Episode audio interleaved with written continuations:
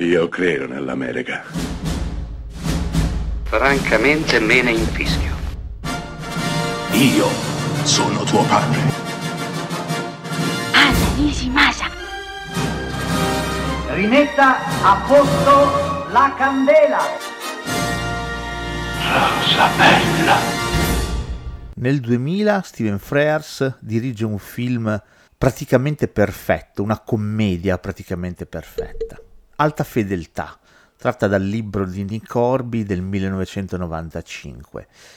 Prende la vicenda, la sposta da Londra a Chicago per raccontare la storia di Rob, John Cusack, che gestisce un negozio di vinili, di vecchi dischi, appassionato di musica, ma appassionato soprattutto di classifiche. Beh, Rob verrà lasciato per l'ennesima volta dalla fidanzata. Questo lo porterà a fare una specie di autoanalisi interiore di che cosa non ha funzionato e lo farà a suo modo, andando appunto a fare la top 5 delle cinque relazioni più importanti della sua vita. Le analizzerà passo passo, una dopo l'altra, cercando di capire cosa non ha funzionato, fino ad arrivare a capire che ciò che non ha funzionato è proprio lui, in quanto troppo infantile, non ancora pronto per prendersi la responsabilità di un rapporto serio.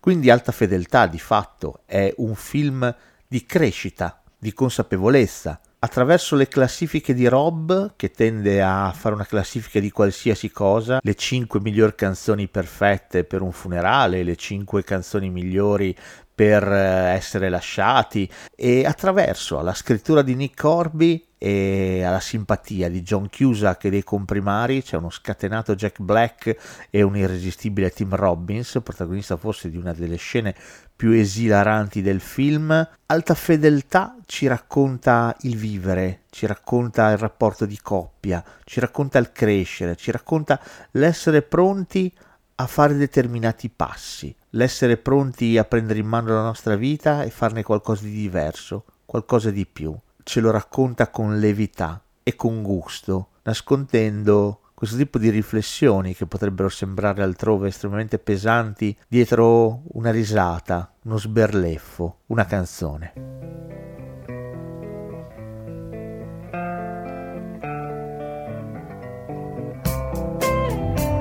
Want somebody please